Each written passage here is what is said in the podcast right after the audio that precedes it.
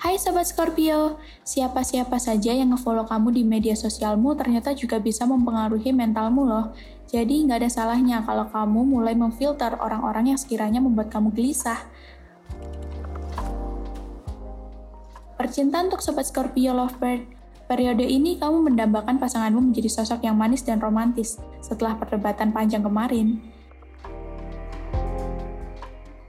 Percintaan untuk Sobat Scorpio yang masih single, Sebelum menerima cintanya, ada baiknya kamu telusuri dulu sosok ini. Bisa melalui teman-teman terdekatnya atau research kecil-kecilan melalui media sosialnya.